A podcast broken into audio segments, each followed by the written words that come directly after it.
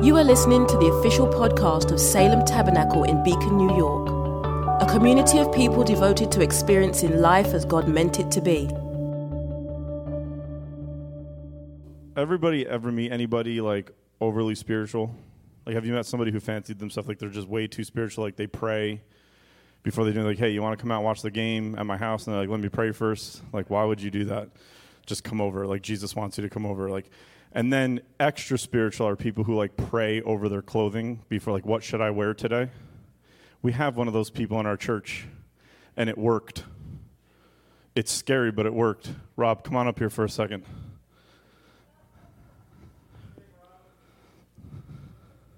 Come on up here. You know the drill. We did this in the first service. You're an expert at it now. you know. Okay, it's okay. I want everybody to read his shirt. wow. Yo, Rob, this is not a safe place. Let me tell you, man. This is not a safe. Pray for me. That's good. That's good. Pray that I could have some. They hurl insults. It's okay. Listen to the text today as his shirt says instant lunch on it, okay? You'll pick it up pretty quickly. After this, Jesus went away to the other side of the Sea of Galilee, which is the Sea of Tiberias, and a large crowd was following him because they saw the signs that he was doing on the sick. Jesus went up on the mountain, and there he sat down with his disciples. Now, the Passover, the feast of the Jews, was at hand. Lifting up his eyes then, and seeing that a large crowd was coming toward him, Jesus said to Rob, Where are we to buy bread so that these people may eat? And this he said to test Rob, for he himself knew what he would do. Rob answered him, All the money in the world would not buy enough bread for them, Jesus. We need an instant lunch, and we need it now.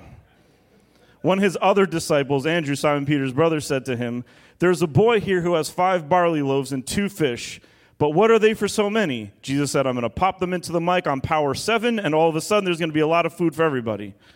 Have the people sit down. Now there was much grass in that place, so the men sat down, about 5,000 in number. Jesus then took the loaves, and when he had given thanks, he distributed them to those who were seated, so also the fish, as much as they wanted. And when they had eaten their fill of this instant lunch, they gathered up leftover fragments that nothing may be lost. So they gathered them up and filled 12 baskets with fragments from the five barley loaves left by the, those who had eaten. When the people saw the sign that he had done, they said, This indeed is the prophet who is coming into the world. Perceiving then that they were about to come and take him by force to make him king, Jesus withdrew again to the mountain by himself. Rob, I have a question. What did your wife say when you wanted to wear that today? and your pastor is saying that it was prophetic and on point. So you go home in power, my friend. You go home in power. Yes.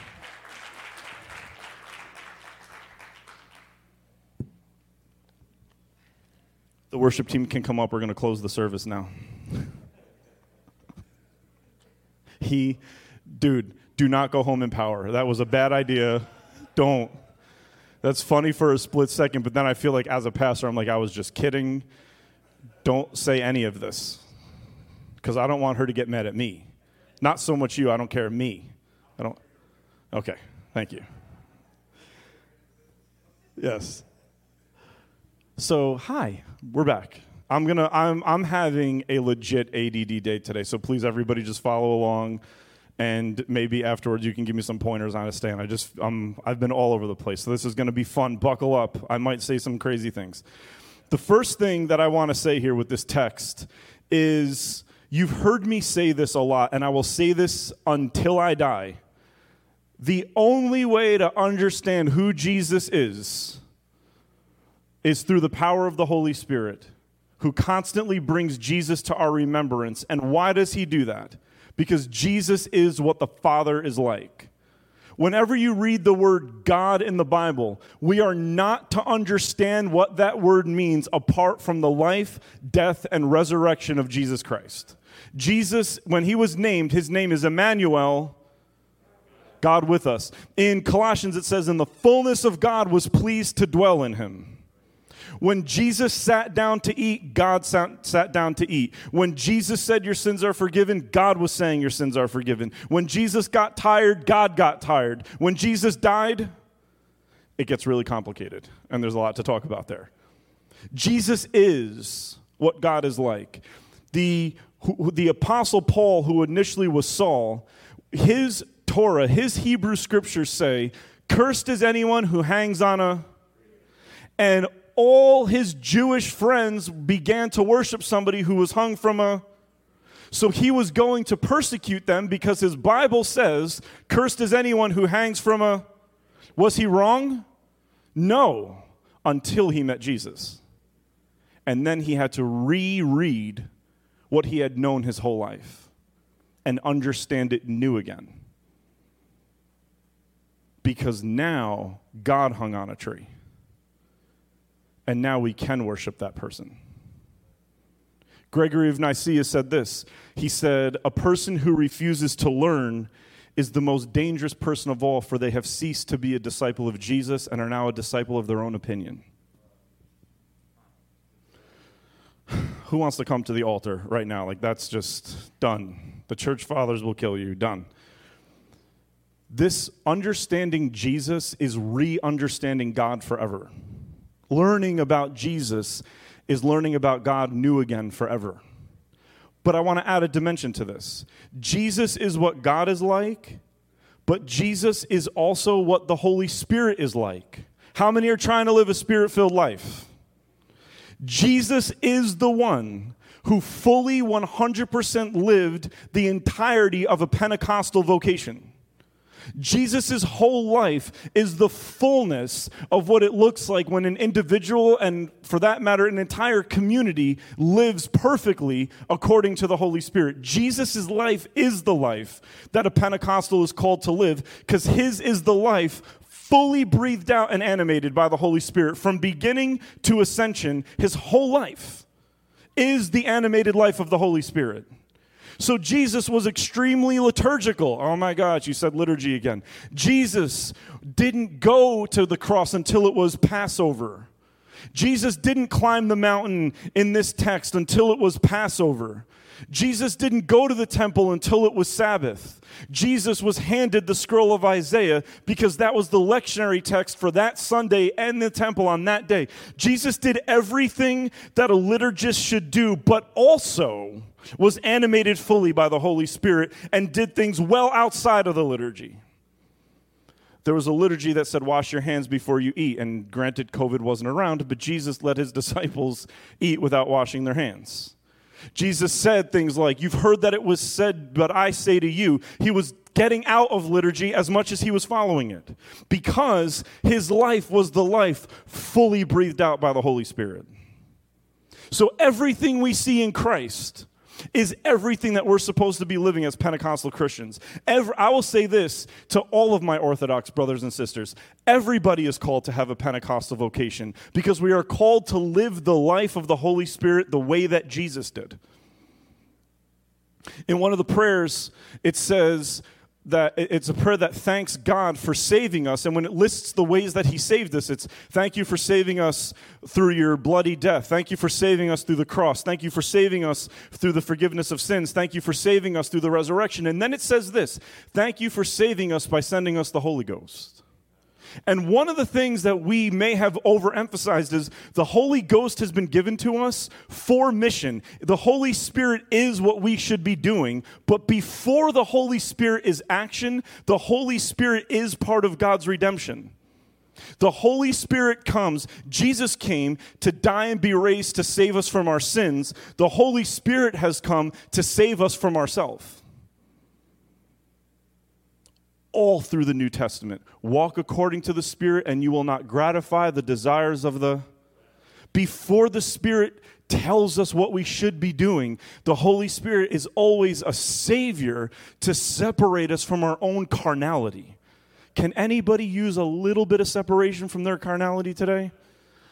I painted a bedroom yesterday. Do you want to know how carnal I was yesterday? Painted a whole bedroom by myself. Maybe for some of you, that is like, whatever, I do that all the time. But for me, this is an act of the Lord. I had some people giving me opinions while I was painting.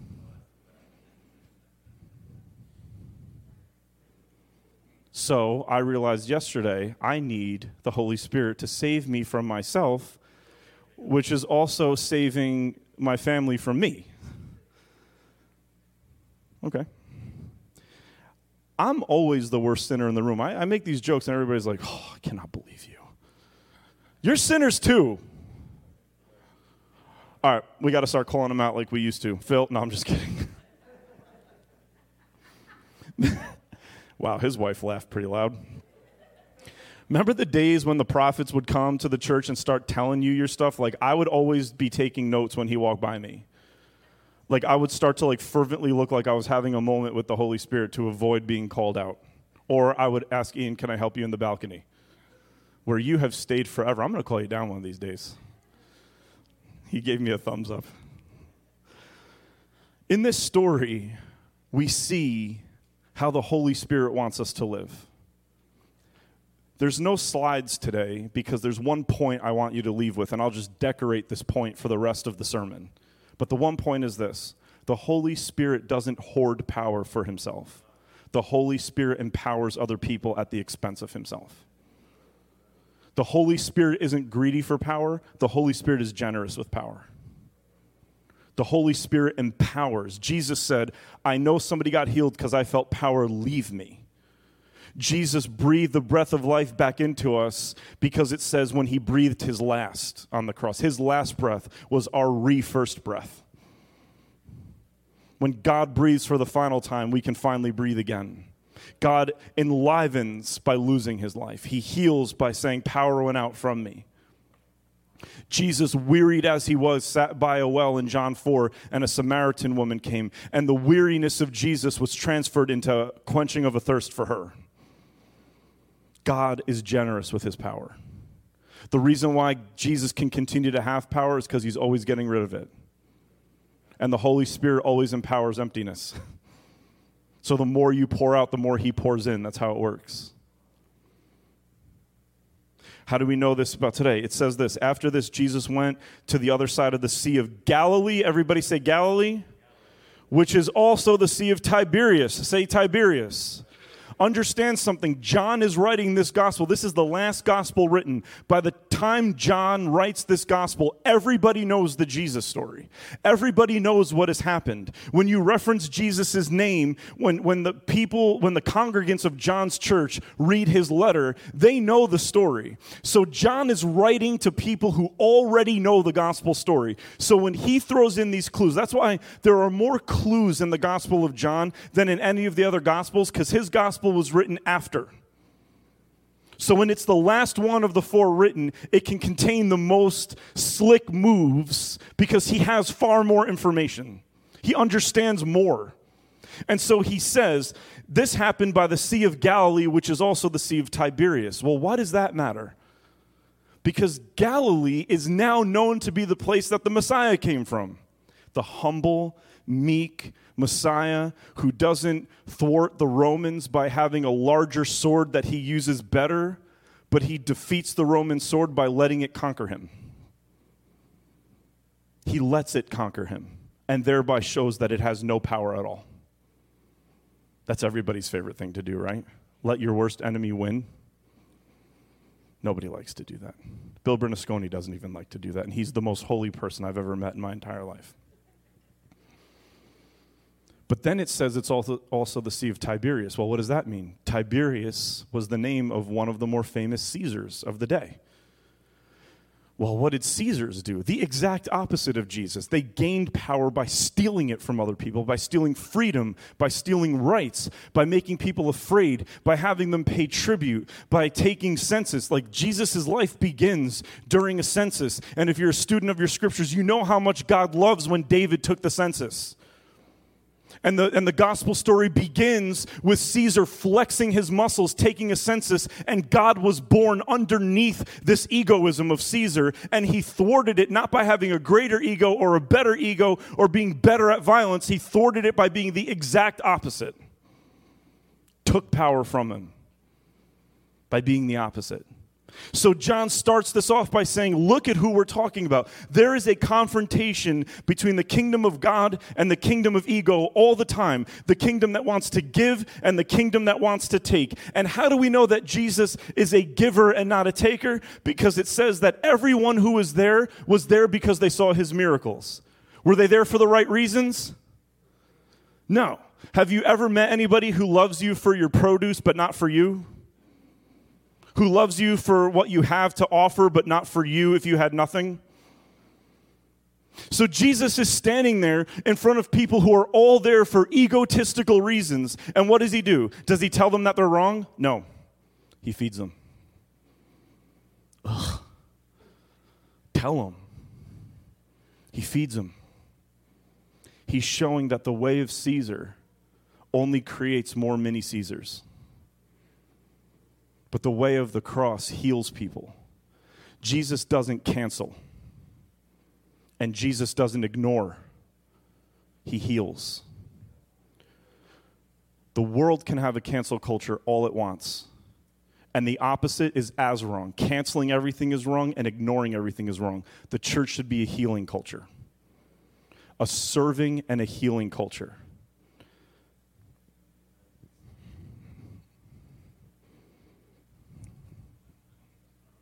Okay? I'm just saying. Some things just need to be said. Tim Keller once said, I don't know how God could rid the world of evil without ridding the world of me. And I would say this I don't know how cancel culture could be right without canceling me. I deserve to be canceled as much as anything else. I'm grateful that Jesus has instituted a serving and a healing culture. That's where the church should be. We shouldn't be getting caught up in these two extremes. We should be placing ourselves in the reality of what's happening, seeing all of it, serving and healing. That's what we should be doing. That's what Jesus does here. So he positions himself between Caesar and the people. And then what does it say? He goes up the hill on the Passover. Now they're thinking Moses. Everybody there is thinking Moses. He goes up the hill on the Passover, and they're already thinking Moses because it's Passover. Then Jesus climbs a hill, so now they're even more thinking Moses. Then Jesus asks them, Do you have anything to eat? Which is the question that Moses actually asked God Where are we supposed to get bread and meat for the people? So now Jesus is asking the Israelites what the Israelites were asking him, now proving to be the true and better Moses. And then he miraculously provides bread for everybody in a desolate place. So now it's Passover, he's on a mountain, and he provides manna for everybody. Everyone there is thinking Moses. Why is it important to know that they're thinking Moses? Because as soon as Moses delivered the people from Egypt, they went through the wilderness and then they conquered the promised land through bloodshed and violence. So now they're saying, yes, if he is positioning himself against Caesar and he's the true and better Moses, there's about to be a bloodbath and we are the ones who are going to come out on top finally. So what does it say they do? Perceiving them that perceiving that they were about to come and take him by force to make him king, Jesus withdrew from them. The minute Jesus knew that they were misunderstanding his power, thinking he's going to have power like Caesar's but greater, like Moses but greater, like Joshua but greater, like David but greater, he's going to shed blood and not sin. He's going to shed blood and it'll be blood for the last time. They try to take him by force to make him king. And watch this Jesus withdraws himself from that kind of pursuit because he's not that kind of king. But there will be another day when they come to take Jesus by force again. We call it Good Friday. They come to take him by force again. And does Jesus withdraw from them this time? He goes. He lets them take him by force. Why didn't he not let them take him by force the first time and then let them take him by force the next time? Because that's the kind of king he is. That's his throne. That's his glory. That's his sword. That's his violence. That's who Jesus is, which means that's who God is, which means that's who the Spirit is. Paul said, I will preach nothing except Christ and Him crucified. Well, he talked about marriage with, through the lens of Christ and Him crucified. He talked about giving through the lens of Christ and Him crucified. Every topic Paul ever preaches can only be understood through the lens of Christ and Him crucified. That's it. As far as we're concerned on this side of eternity, that is how we're supposed to understand God. As the one who defeated power by letting power defeat him in love. So, if you've ever tried to pursue God and you feel like God is just always inches from you, maybe it's because God is loving you enough to not be the God you want him to be. He withdrew from them. Let me ask you a question. The woman with the issue of blood, did she need to touch Jesus? When she touched Jesus, did Jesus move away from her? He said, You just got healed because of your faith. Then, when Mary Magdalene on Easter Sunday tried to ch- touch Jesus, did she reach out and touch him? Yes. Did Jesus withdraw from her? Yes. Do not cling to me. Why is it that sometimes he lets us apprehend him and sometimes he pushes away from us? He lets us apprehend him if he knows we know the kind of God he is, and he moves away from us to teach us the kind of God he is if we don't know. So if you feel like God is always moving away from you, He's not moving away from you relationally. He's teaching you that I'm not the kind of God you're praying to. I'm altogether different. And of course, we don't like that but we're also not children anymore. So it's okay. Let him teach you that he's the God you need, not the God you want. What happens next? He feeds people. I want to say this. People often ask me, Pastor, what is your biggest frustration with the church and what is your biggest celebration with the church? You all know I love you very much, so I'm going to talk about my biggest frustration, okay?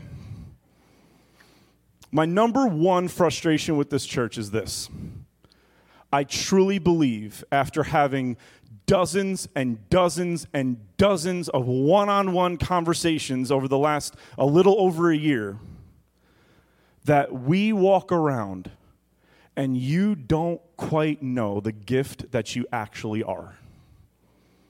That is my number one frustration that I feel here.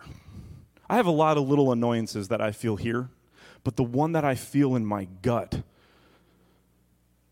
the one that I feel in my gut is that you're walking around not knowing the gift that you actually are. In the bathtub one day, my daughter blurted out this phrase. She said, We bring promises to people, and people who come to us are promises brought to us. She said, We bring promises to people, and people are promises brought to us. Who Jacqueline must be real good with Sophia when I'm not around because when I'm around, Sophia's like, I'm a crayon. And then when Jacqueline's around, she's saying like things from like the third dimension of heaven. Like, I don't understand what's happening. I never hear any of this stuff. Jacqueline's always texting me these things, and then I come home like, Sophia, what did you say to mommy today? And she's like, blap. And I'm like, that's whatever. But we are promises that are brought to people. Your life, as it stands right now, is more of a gift than you realize. I want to show you this. Uh, Jesus said we have to give them something to eat. And he says to Philip, Where are we to buy bread? And it says he said this to test him, for he himself knew what he was about to do. Salem, my God in heaven, would you please listen to this point? Hey, listen. listen to this point. When, G- when we hear that Jesus tests us, we walk around, and this is my frustration right here. We walk around with a view of God where it's like we were good with Him yesterday, and now today we're not, and then tomorrow we were good again, and then yesterday we're like A Rod and J Lo. It's like on again, off again, on again, off again. Like, my God, our relationships have to look better than a Yankee and a pop singer. If he was a Met, I'd be like, cool. We can't live this world where every day you wake up, you think you're under trial again, and God is giving you a final exam, and if you pass the test, He's with you, and if you don't, He's not. That is a horrible way to live. It's a horrible way to live. Why does God test Philip? He tests Philip not to see if Philip is going to get it right, but to show Philip that Philip is more right than he realizes about himself. God doesn't test you to see if you're good, He tests you to show you that you're good. Philip didn't know that he had the ability, if blessed by God, to feed all of these people. Here's the reality it says in every single Bible, Jesus feeds the 5,000, but that's a title, that's not scripture. Jesus did not feed the 5,000, the disciples fed the 5,000. Jesus provided for the disciples. You have to understand that nuance. Jesus was creating the meal, but he had the disciples distribute the meal because he wants us to know that what little bit we have to offer him is enough for him to redistribute it for any task you have tomorrow. Anything you need to do tomorrow, whoever you need to be for your wife, your husband, your kids, your friends, your family, your state, your country, whatever it is, your tribe, your people, whatever it is that you have to do tomorrow, you have enough, and God is going to test you to prove to you that you have enough. When Moses is crying in front of God, who is going to, how am I going to go to Pharaoh? How am I? I stutter, I can't speak right, I, I have no experience in this world, plus they want me dead. How am I going to go to the strongest dictator? Dictator on the face of the earth. And what is God's question to him? What is in your hand? Well, I happen to have a staff. Well, that staff is about to become the most sacramental piece of material until the Eucharist. You're going to hold that staff over water, and the water is going to part. You're going to hold that staff over water, and it's going to turn to blood. You're going to hold that staff until your arms get tired, and then people are going to hold up your arms for you to keep holding up that staff, and Joshua's going to win some battles down there. That staff, that thing that you had that you didn't even know was a gift, is going to become the greatest gift that you've ever had.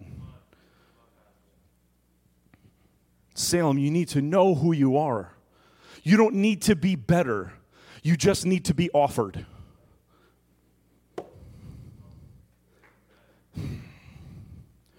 All right, I was supposed to say this at Eucharist time, but I'm going to say it now. Because the Holy Spirit, right, Steph? You went and cultivated it, and now I'm lost in it.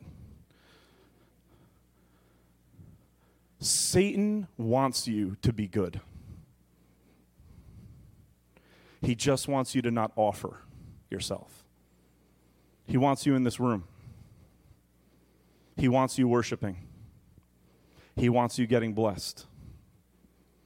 All he wants is for you to not offer it. That's what he wants. He wants Jesus to turn stone into bread so that Jesus doesn't become bread himself.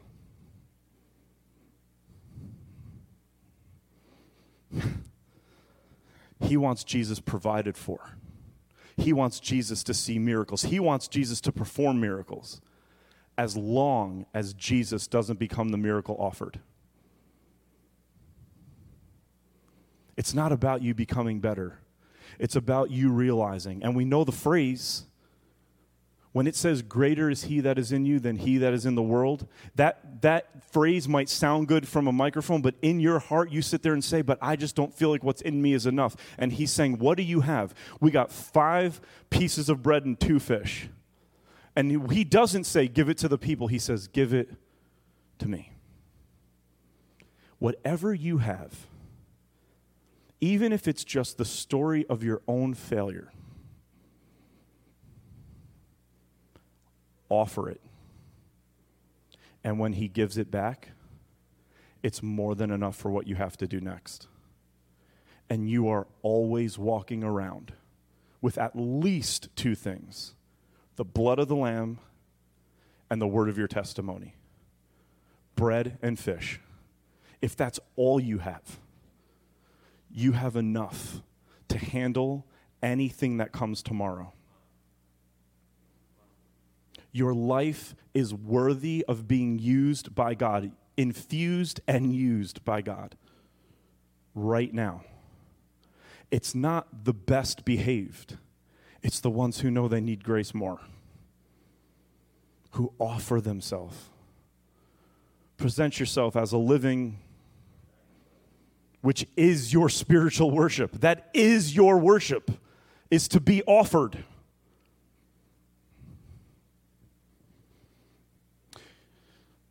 This kid never asked for his lunch to be given. I'm pretty sure the disciples stole it. That's just my opinion. Who knows? I think it was like a lunchroom lunch money situation. They're like, oh my God, we're embarrassed. Kid, give me your lunch. We have two pieces of bread. this kid is like, um, really, I didn't ask for you. Like, he, we don't even know his name. He's just like, why did you just take my meal? I had, I was, I was actually the only one around here who could eat, and you've taken it from me. You ever stop and think, who gave him that meal? The word in the Greek is a young child. So who could possibly, just without, without being too clever, who could possibly have given this kid his lunch? Mom or dad? So you're saying at the beginning of the day, mom and dad are like, we're going to go see Jesus today. And he's a bit long winded, like preachers are supposed to be. So we're going to need to bring some lunch. An hour and a half, and everybody's freaking out. These people are bringing an entire meal to go hear Jesus. So next time you think I'm long winded, it's cool. I forgive you. They make him lunch. How many have made a kid lunch before? How fun is it? Did you ever think you could possibly change the world by making him or her that lunch? This mom fixed a meal for her child and didn't know that that meal would feed over 10,000 people and quite possibly Jesus himself. You have no idea the gift that you are in the smallest, most insignificant realities of your life. With that said, I would like to just say, as a sidebar housekeeping moment, that we have gone long enough without feeding our kids spiritually. Amen? We can't have Sunday school downstairs just yet, but I really felt the Holy Spirit impressed on my heart to create a ministry that does an interim live on Zoom Sunday school for grades K through 6. Why? Because here's what kids need right now. Listen to me carefully. This story really punched this through for me. The kids need a song, a scripture, and a lesson to remember the scripture. That doesn't sound like a lot, but when you give kids a few loaves of bread and a few fish, they can go and feed multitudes with it. Amen? Yes. So please pray with me. I'm talking to a few people. A few people have approached me and said they would like to help with this. If that's you, please approach me after the service. But we want to be able on Sundays in, in a week or two to start until the end of May to just at the very least be able to just offer a live Zoom on Sunday mornings, maybe in between services, more info to follow, where we have a team of people who just create a short video that gives them a song, a verse and a little bit of a lesson to help them remember that verse. It's not the max that we want to do with our kids, but this story told me if they just have a little bread and a few fish, some amazing things can happen. So pray with me, pray yourself. If that sounds like it's interesting to you, please, you know, you can see me over the next couple of weeks. You can see me after the service. The final part I want to say is this. Last week, last week, Stephanie and I were having a conversation on the phone. We were talking about materialism. And last week, I stood here just before uh, service, and I, um, we got to the Eucharist, and I made a, I said something that I think was clever, but it was mostly for Steph because it just was like a punchline to our conversation. And I said it out loud, and I didn't know that the feeding of the 5,000 was the text for today, so I was upset that I wasted such a good point. But I'm going to say it again anyway because I'm a preacher and I just like to repeat myself. So, what I said last week was I stood up here and I held the bread and I said, Has anybody ever been taught the story of the feeding of the 5,000 where there was 12 baskets left over? And the sermon was taught that said, God doesn't just want to bless you, He wants to give you abundance. And I said, What if those extra 12 baskets aren't about abundance? What if they're about lack? What if the 12 baskets that were left didn't represent Jesus wanting to overbless the disciples? What if those 12 baskets represented the rest of the people that Jesus wanted to feed that weren't there? What if Jesus created enough bread for everybody, because this is what it says in Exodus I'll provide enough bread for every person to have what they need. What if Jesus created enough bread for everybody he wanted to feed, but not everybody he wanted to feed showed up? So there was extra bread to remind the apostles that their ministry now is to feed the sheep until Jesus comes back. Peter, do you love me? Yes, Lord, I love you. Then say it feed my sheep. What if the 12 baskets are left to remind the church that God has given us an overabundance of not just material goods, but maybe God's given you an overabundance of patience? Maybe some of us, not me yesterday, I could have used somebody's 12 baskets of patience when I was painting pink rooms, which was my idea. 100% my idea. I can't even fake on that one. Let's paint your room pink. Jacqueline's like, Are you sure? I'm like, I want to, yeah. It's not, God wants to give you abundance, but we have a competing culture Galilee versus Tiberias, kingdom of God versus America. And we think abundance is the product of a life well lived. It is, but only for one reason. Abundance is the product of a life well lived so that we could join the joy of the Lord in offering it, giving it. You got extra joy this week, God's to have you meet somebody who has none. You have a little extra stamina this week, God's to show you somebody who's dog tired. You have a few extra droplets of patience this week, God's to show you somebody who's about to lose theirs. God is going to give you more than you need of something because you're to meet somebody who has none of it. And we're not supposed to call them out on their garbage, we're supposed to offer them the thing that they don't have.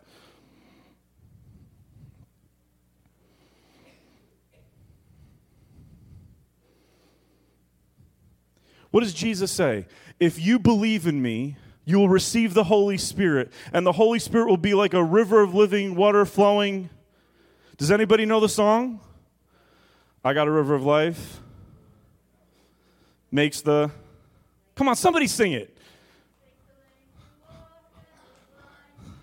And I got. Spring it up. Okay, I can't jump because my foot is still hurt. Steph, this is fun. I should just want to switch. That's messed up, John. You know I can't do it. John's like that friend from American Idol who's like, "Yeah, you can sing. Go."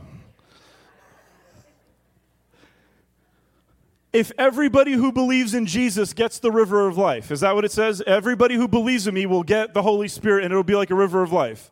So if everybody who believes in him has the river of life in them, then who's the river of life flowing out for? Everyone who doesn't believe in him. Your life should be a life that is filled with such abundance that it's pouring out of you for people who don't know where that abundance comes from and they should get swept up in the flood. You don't ask a flood to come into your house, it just does because it's a flood. That's what floods do. They invade, they go in, they don't ask permission, they just break and enter. That's what the Holy Spirit wants to do through the church break and enter into people's lives who aren't choosing Him, and He wants it to come through your abundance, not to hoard it, but to just offer it and let the world get caught up in Ezekiel's flood, first at the ankles, then at the knees. Then the Spirit's taking them where they even don't want to go. So what? The Holy Spirit's taking them.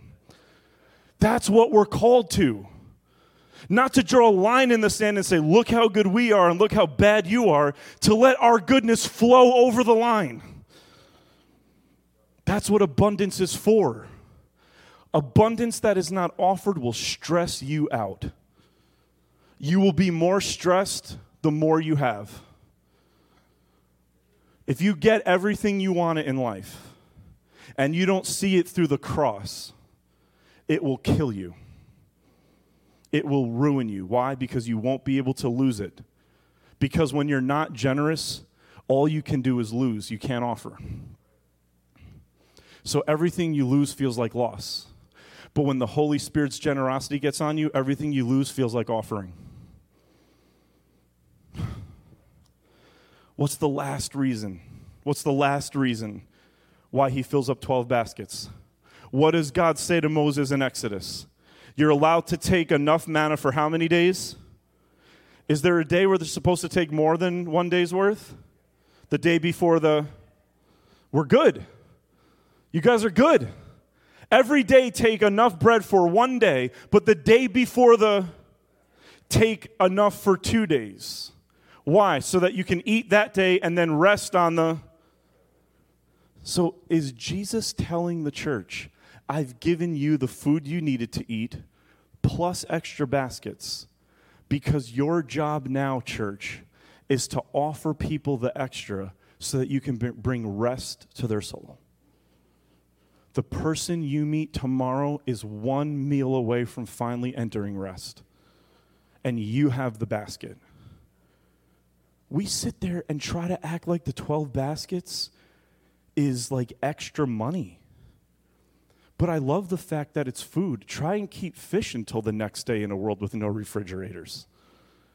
That analogy is stupid. But then it turns out to be genius because I think God is saying you do treat money like you treat fish. You save it for the next day and then it smells like garbage. Oh my God.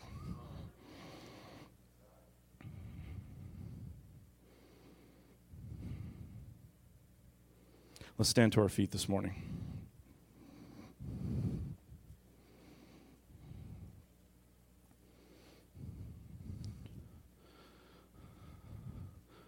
Don't open your cups yet. Everybody opens them so early. I heard somebody snicker. Darn it. I, have, I now have to wait a whole week to get it right again. I just want to, this is me being mystical. If you don't agree, it's perfectly fine. You're dead to me, but I, I completely, it's perfectly fine. Is it fair to say that Jesus is not the biggest fan of the devil? right? The Bible says that when Jesus gets ready for the Eucharist, it says that the devil had already, everybody say already, it had already entered Judas. And I think Jesus does something very interesting here. Satan's first miracle, uh, Satan's first temptation is to get Jesus to turn stone into bread. We just said this before. And what Satan wanted was just to make sure that Jesus himself doesn't turn into bread. That's all Satan wanted. I want you to turn a stone into bread so that you don't turn your body into bread. Because I don't want you offered. I want you rich, but I don't want you offered. So when he gets to the moment where now Jesus is the one holding the bread. I just might be nerding out, but this is just such a crazy conclusion to the temptations. Satan is offering Jesus rocks and says, Turn them to bread. And at the end, Jesus says to Judas, Sit down, I'm going to feed you bread. And Satan's in him. Remember the bread you wanted me to make? I've waited for this moment. Sit down. You're, you don't get to go do what you're doing until I feed you first. Why? Because Jesus wants Satan to know I'm going to go to the cross, but it's not because you tricked people into sending me there. It's because I'm going on my own accord. This is how much I care about your temptations to deceive people. I want to make you a meal just to show you this is how good your temptations are. Sit down and eat before you go. And I think Judas was so comfortable after that in the presence of God that Jesus had to remind him to go betray him. Judas just chilling with everybody else after the meal, and Jesus like, go do what you were going to do quickly, please. Oh yeah, that's right. I was going to deny you. I forgot. His presence is so beautiful that even Satan forgets to walk away and needs to be told to. This is what the devil never wanted to have happen. I want you to have 12 baskets, 100 baskets, 50 baskets, but I don't want you to become bread yourself. I don't want you to say, This is my body broken for you. I don't want you to say that. I want you to say, This is my bread that I've earned because I have followed all the Christian principles. You should try the same thing. Are you jealous of how much I have? Well, yeah, we're so jealous of all the blessings you have. How can we get them? Follow the Proverbs. Cool, then I could get rich too. That is not the system God ever had in mind. Using envy as a means to blessing is trash. He said, I want you to get so much, Salem, so that when you give it, it's that much more powerful. Sit down, Satan. You tried to get me to make bread, now I'm going to get you to eat it. yes. I think, yes, Jesus bruised his heel, but I also think he bruised the back of his hand because he cracked Satan upside the head with that piece of bread. Like, can you? the moment is just so delicious. Okay, Satan, remember the bread? Yeah, here you go. All the stones are fine, by the way. This is now my body. I like stones just the way they are. I don't have to change them. My flesh has become what you wanted the stones to become. And isn't that what Ezekiel prophesied? You've had a heart of stone, but I'm going to make it a heart of. God wants a change today, Salem. This is why we come to the table. We don't come to the table because it's ritualism. We come to the table because what we're doing is we're feeding on the moment when Jesus shows us how to handle our lack and our abundance. You could argue both. Jesus had lack. He had lack of followers, lack of understanding. He, everything was about to be taken from him. Well, this is how you combat poverty you offer what little you have. Or you could argue that Jesus had a perfect abundance of everything. He had abundance of power, he had abundance of goodness and mercy. Well, how do you handle abundance? You offer it. It's the same. John, come on up here. I, I sound so much better when there's just a little honey behind it.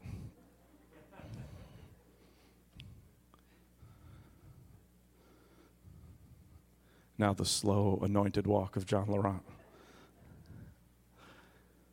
This is what he wants for you, Salem. You have something in your life. It's enough. Close your eyes right now with me. I want every one of you to think truly about your deepest, darkest feelings about yourself. Some of you have been in church long enough to feel like I'm only as good to God as how good I was yesterday. Some of you have just simply fallen asleep based on being familiar with hearing that you're enough. God's goodness is for you. You've heard it so much, it loses its luster. And dare I say, in some of your marriages, the simple phrases of I love you don't mean anything anymore because you've gotten used to them. This is where we need to become like children again. I'm just going to flow in what I feel like the Spirit is telling me to say right now. This is where we need to become like children again.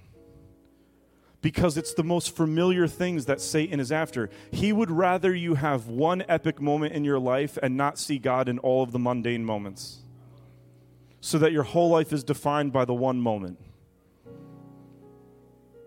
But what if making lunch becomes the defining moment of your life? Then every time you sit down to make something, you will always be reminded. What if it's the simple things that we're supposed to be defined by? Then we will never forget. We'll always be around them forever.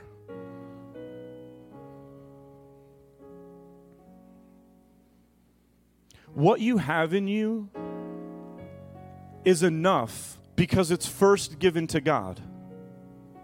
And when God takes something that's horrible, He can give it back and it can be useful. It doesn't matter what it is, it just has to be given to Him.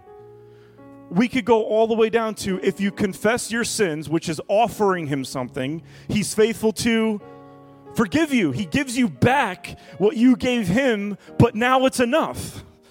So even if all you have on your mind right now is the worst of you, then turn that into a lunch and give it to him right now. And when he gives it back, it will be the same story with a different ending.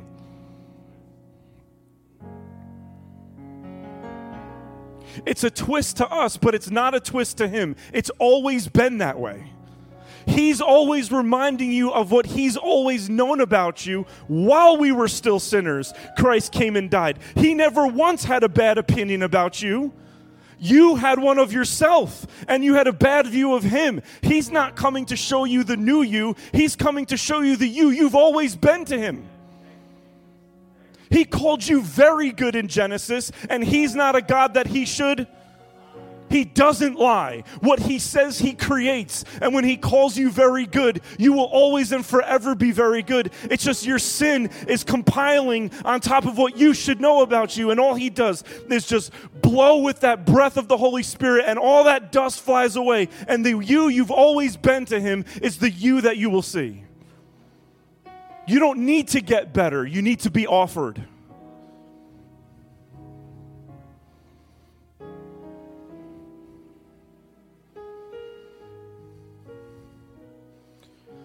if you actually don't think you're enough, or you've just lost sight of the fact that you know you are, This moment is for you right now. The altar's coming to you.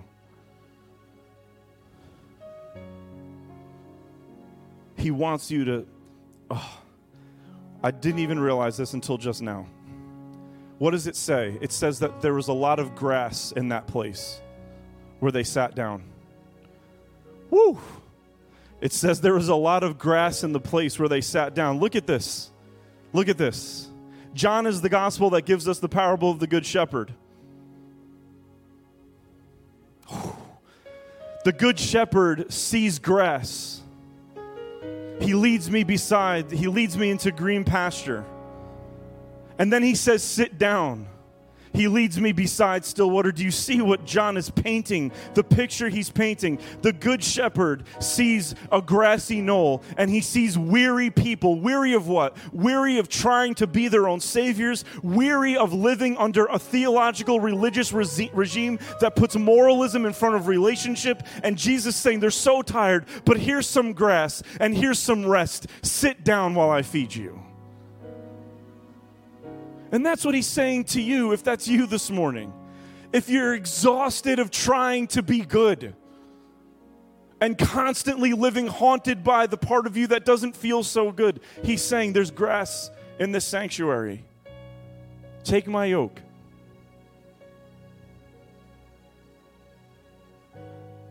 Jesus doesn't give us filet mignon because then we would think we have to be super impressive all the time. He gives us bread and He gives us juice. The poor people food. Even poor people stand on a bread line with Jesus in front of them and behind them on the same line. The bread of life is the bread the poor person receives. The bread of life is also the person on the line with them. So, with that, as a backdrop. On the night when he was betrayed, our Lord took bread. And when he had given thanks, why don't you repeat after me? When he'd given thanks, he said, Take and eat. Come on, say it again. Take and eat. This is my body, which is broken for you. As often as you eat, eat in remembrance of me. Keep repeating after me. I like this. Then after supper, he took the cup of wine. And when he had given thanks, he said to them, This is the blood of the new covenant, which is shed for you and for many, for the forgiveness of sins. As often as you drink, drink in remembrance of me. Praise the Lord. And so, Holy Spirit, we pray that you would descend on these little cups, not for some magic moment, but to remind us that if you can turn these, this simple meal, this lunch that was prepared without any thought on autopilot, if you can turn this into the body and blood of Jesus, the food and drink of new and unending life in Him, what are you willing to do for us?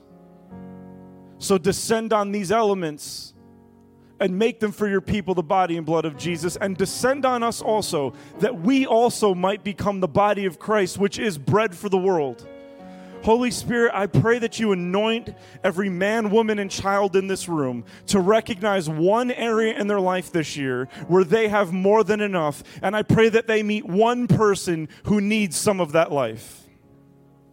And I pray that next week, as the worship begins, that there will be songs of thanksgiving being shouted from these seats because of what you did through the lives of the saints that stand in this sanctuary right now. These are the gifts of God for the people of God. This is the body of Christ, the bread of heaven. This is the blood of Christ, the cup of salvation. Would you partake with me this morning?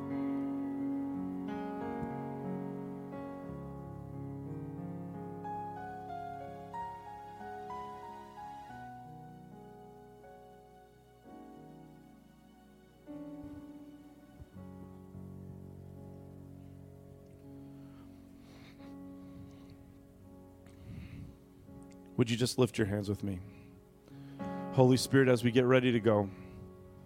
I pray that you shower down on this church. Fill us with your life. Give us eyes to see our abundance and our lack in new ways. Make our heart prepared for the people we're going to meet. You gave us too much today. You gave us more than we needed while we were in this room. I pray that we would leave here with baskets full of what we learned today, not just for us, but for the life of a world that needs to see what God's love looks like in everyday life in action. I pray for anyone right now, Father God, who's feeling the Monday gloom start to crack into their Sunday. I pray for anyone right now who right now is feeling like the weekend was already too short. I pray for somebody right now who feels like I didn't have enough time to relax and now I got to homeschool again. Now I got to go to this job. Now I'm going to be busy again. I blink and the weekend is over. I pray right now, Father God, that in that anxiety and in that despair, I pray that you would not remove it, but I pray that you land on top of it and turn it into excitement and mission and joy. I pray that everyone would remember this message that when they're back into that mundane flow, everything they're doing is like the, the mother or the father who made the bread and the fish for the child. It is going to be used in ways we can't imagine, and we will one day see when we enter your kingdom in fullness. But I pray, Father God, that there wouldn't be anxiety and despair, but there would be curiosity. Thanks for listening to the Salem and Tabernacle podcast. and mission. For more information In about us, including gathering times said, and our location, Amen. check us out you so online at peace. Have a wonderful salemtabernacle.com. week.